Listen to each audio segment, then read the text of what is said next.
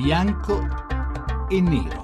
Sono le 18:13, benvenuti a Bianco e Nero. Questa sera parliamo di Libia, ne parliamo come di un paese nel caos, ma che è anche il punto di equilibrio di una situazione regionale che proprio sulla Libia appoggia per un elemento di stabilità, ma ne parliamo anche perché la Libia è il posto, il paese da cui partono gran parte degli sbarchi di immigrati che poi in grandissimo numero lasciano la vita nel braccio di mare che separa quel paese dall'Italia. Parliamo di Libia quindi per tanti motivi, perché se ne è parlato in un vertice straordinario a Bruxelles qualche giorno fa, in cui si sono ipotizzati molti modi di intervento per frenare quegli sbarchi, ma anche per capire come si può intervenire diplomaticamente, forse anche militarmente in Libia, per cercare di trovare una soluzione in quel paese che è uno snodo importante, come dicevo, per tutto il Nord Africa ma anche per il Medio Oriente. Noi oggi ne parliamo di questo, con questa prospettiva allargata che parte dal tema degli sbarchi, che ci tocca da vicino, che ci angoscia da vicino ogni giorno con le notizie sempre drammatiche delle morti in mare, per poi arrivare però anche al tema più generale di come quel paese può essere rimesso in piedi, e facendo questo come può essere avviata, diciamo, una contromanovra per riportare equilibrio in tutta l'area. Noi ne parliamo con Fabrizio Luciolli, presidente dell'Atlantic Treaty Association, che è qui con noi questa sera. Buonasera Presidente. Buonasera. E con Benedetto della Vedova, sottosegretario al Ministero degli Esteri. Buonasera onorevole della Vedova. Buonasera. Allora, prima di cominciare, come sempre, mettiamo un po' più a fuoco il tema della puntata grazie alla scheda di Daniele Mecenate. La Libia resta nel caos. Dall'emergenza immigrazione al pericolo ISIS, il paese arabo è un nodo intricatissimo che potrebbe mettere a rischio la stabilità del Mediterraneo e dell'Europa. Non abbiamo la bacchetta magica, conferma Federica Mogherini, alto rappresentante per la politica estera dell'Unione Europea. Quello che ci vuole è una strategia. E infatti gli incontri e le trattative non si fermano neanche un minuto. L'inviato ONU Bernardino Leon, incaricato di sciogliere la complicata matassa, sta cercando di far sedere allo stesso tavolo i rappresentanti dei due governi presenti in Libia, quello di Tobruk, guidato da Abdullah Altani, riconosciuto come legittimo dalla comunità internazionale, e quello filo-islamico di Tripoli, perché la convinzione è che solo una situazione stabile nel paese potrà consentire di far fronte al caos dei migranti e alle minacce del califfato. Ma intanto c'è chi non sta a guardare. Secondo fonti di intelligence, il governo egiziano, che teme il fallimento della trattativa ONU e il contagio del jihadismo nel suo territorio, si prepara ad intervenire militarmente in Libia con l'appoggio degli Stati Uniti, e lo farebbe pensare un incontro dei giorni scorsi tra il presidente egiziano Al-Sisi e il capo della CIA. Quella che sembra la trama di una spy story è complicata dal fatto che intanto gli sbarchi proseguono, incessanti, sulle nostre coste, e il tempo stringe se si vuole trovare una soluzione adeguata. Cosa fare dunque? Per qualcuno bisognerebbe intanto procedere con interventi di polizia, distruggere i barconi dei trafficanti di uomini, presidiare le coste libiche e intervenire sulle frontiere che dal sud portano i fuggitivi verso la Libia. Per altri tutto ciò non è risolutivo, solo la diplomazia potrà sciogliere tutti i nodi. Insomma, riusciremo o no ad ottenere risultati in tempi brevi? L'Europa e l'Occidente sapranno venire a capo di una situazione così esplosiva? E come? E quale sarà il ruolo dell'Italia? Bianco o nero? Avete visto quante domande in campo? Prima però di cominciare con le risposte, chiedo ancora un momento di pazienza a voi che ci ascoltate, ai nostri ospiti, che volevo farvi sentire una cosa detta da Renzi qualche settimana fa da Lucia Annunziata nella trasmissione In Mezz'ora. Qualcosa di interessante su cui cominceremo a riflettere. Diciamo così, l'ISIS in questo momento non è così forte in Libia come vuol far credere. E noi comunque siamo pronti. Quello che voglio dire è che lei sa che l'Italia ha un servizio di intelligence, quelli che si chiamavano servizi segreti, che non è la CIA o non sono gli inglesi, sono più forti quegli altri nel mondo. Ma in Libia noi siamo i numeri uno. Sì, esatto. Le informazioni che noi, se si possono fare queste classifiche, lo voglio dire per dare anche un segnale di tranquillità all'Italia. Noi conosciamo come stanno le cose in quel paese, perché ci siamo storicamente, perché abbiamo rapporti, perché quando c'era Gheddafi aziende libiche hanno investito. C'è un rapporto per il quale noi siamo molto addentro quel paese. Allora, conosciamo come stanno le cose, siamo in grado di intervenire. Io non vengo in trasmissione a farle vedere i piani, però le dico, noi siamo in grado di intervenire.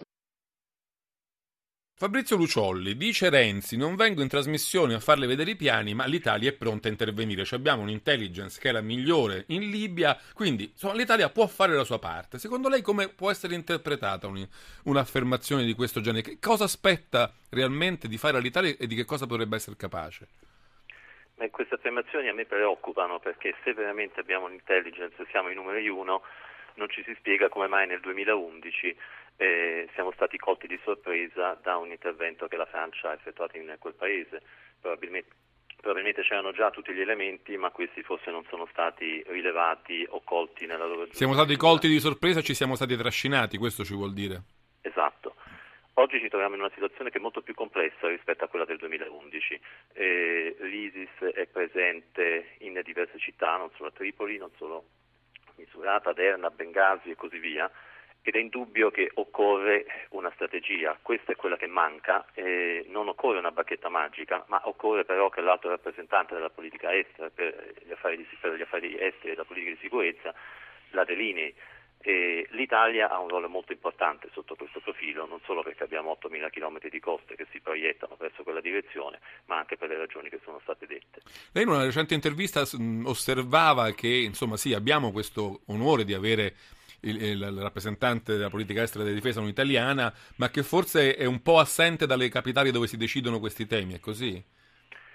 Sì, questo purtroppo è una realtà, ma è una realtà che registra e fotografa quella che è la situazione all'interno dell'Unione Europea, un'Unione Europea che non è coesa, è un'Unione Europea che è caratterizzata, se vogliamo, da un certo strabismo, perché da un lato abbiamo indubbiamente alcuni paesi nordici piuttosto che dell'Europa centrale che guardano soprattutto alla minaccia che viene d'Oriente, che può venire dalla Russia, da ciò che avviene in Ucraina, mentre abbiamo paesi come l'Italia, la Francia e altri che si proiettano nel Mediterraneo e che indubbiamente hanno una percezione molto più chiara e molto più reale di quali sono le minacce e le sfide che vengono da questa regione. Onorevole Della Vedova, quando lo si sente dire spesso anche da Renzi subito dopo il suo recente incontro con Obama a Washington, che l'Italia è comunque pronta ad assumersi un ruolo di leadership nei confronti del problema Libia, che cosa esattamente vogliamo dire dicendo questo? Vogliamo mandare migliaia di uomini in armi italiani sul territorio libico? Vogliamo guidare una missione internazionale? Che cosa vogliamo fare quando diciamo la leadership tocca a noi? Beh, innanzitutto c'è una leadership politica che va esercitata e da questo punto di vista capiamoci subito, cioè se misuriamo quello che è accaduto rispetto alle esigenze o rispetto a quello che ciascuno di noi in cuor suo pensa si debba fare, i risultati non sono adeguati. Se misuriamo le cose che sono accadute, poi ci vengono naturalmente, rispetto al punto di partenza è una questione differente. Io credo che l'Italia stia esercitando una sua leadership nel contesto conosciuto anche rispetto agli strumenti scarsi che l'Unione Europea in quanto tale ha per quel che riguarda la sua proiezione esterna, ha esercitato una leadership nel Consiglio europeo della settimana scorsa, ponendo le basi per un intervento anche operativo, poi magari ne discuteremo, dell'Unione in quanto tale, dei singoli Paesi membri che sono quelli che poi hanno ad esempio i mezzi navali da mettere a disposizione delle operazioni nel Mediterraneo, e da questo punto di vista la discussione che è in corso sulle prospettive future della politica europea di vicinato, quella che effettivamente viene gestita a Bruxelles, io credo che ci sarà una robusta correzione. La politica europea di vicinato resta una politica unica, ma con pesi tra vicinato orientale e il vicinato sud, quindi mediterraneo, che credo verranno riequilibrati rispetto al recente passato. Un altro elemento è quello di, in parte rappresentato in modo emblematico dalla visita di Ban Ki-moon, un altro elemento è quello di coinvolgere le Nazioni Unite, vedremo poi quello che accadrà nelle prossime settimane, di coinvolgere le Nazioni Unite per definire o prepararsi a definire un quadro dal punto di vista del diritto internazionale che consenta, ove vi sia la necessità,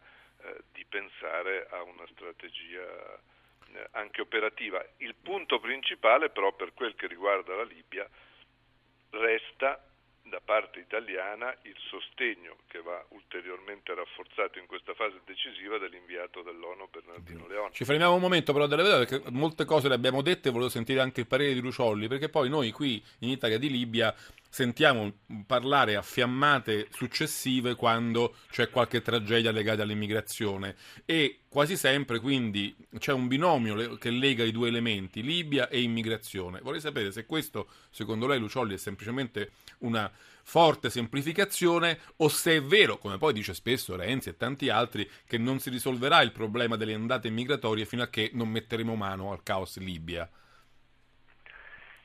Sono due problemi connessi ma distinti. Il problema libico e purtroppo entrambi hanno alla radice la mancanza di una strategia e di una visione che sia di medio e lungo termine, sia il problema immigrazione sia il problema libico.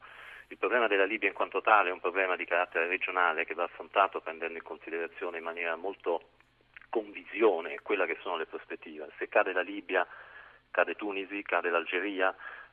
Abbiamo l'instabilità in Egitto, ci proiettiamo poi dietro su quello che avviene in Siria, in Iraq e possiamo continuare fino a salire per il caos. C'è un effetto domino che non si ferma più. Un effetto domino devastante. La Libia può essere però anche il momento per avere una visione strategica, un nuovo partenariato, una nuova politica di vicinato.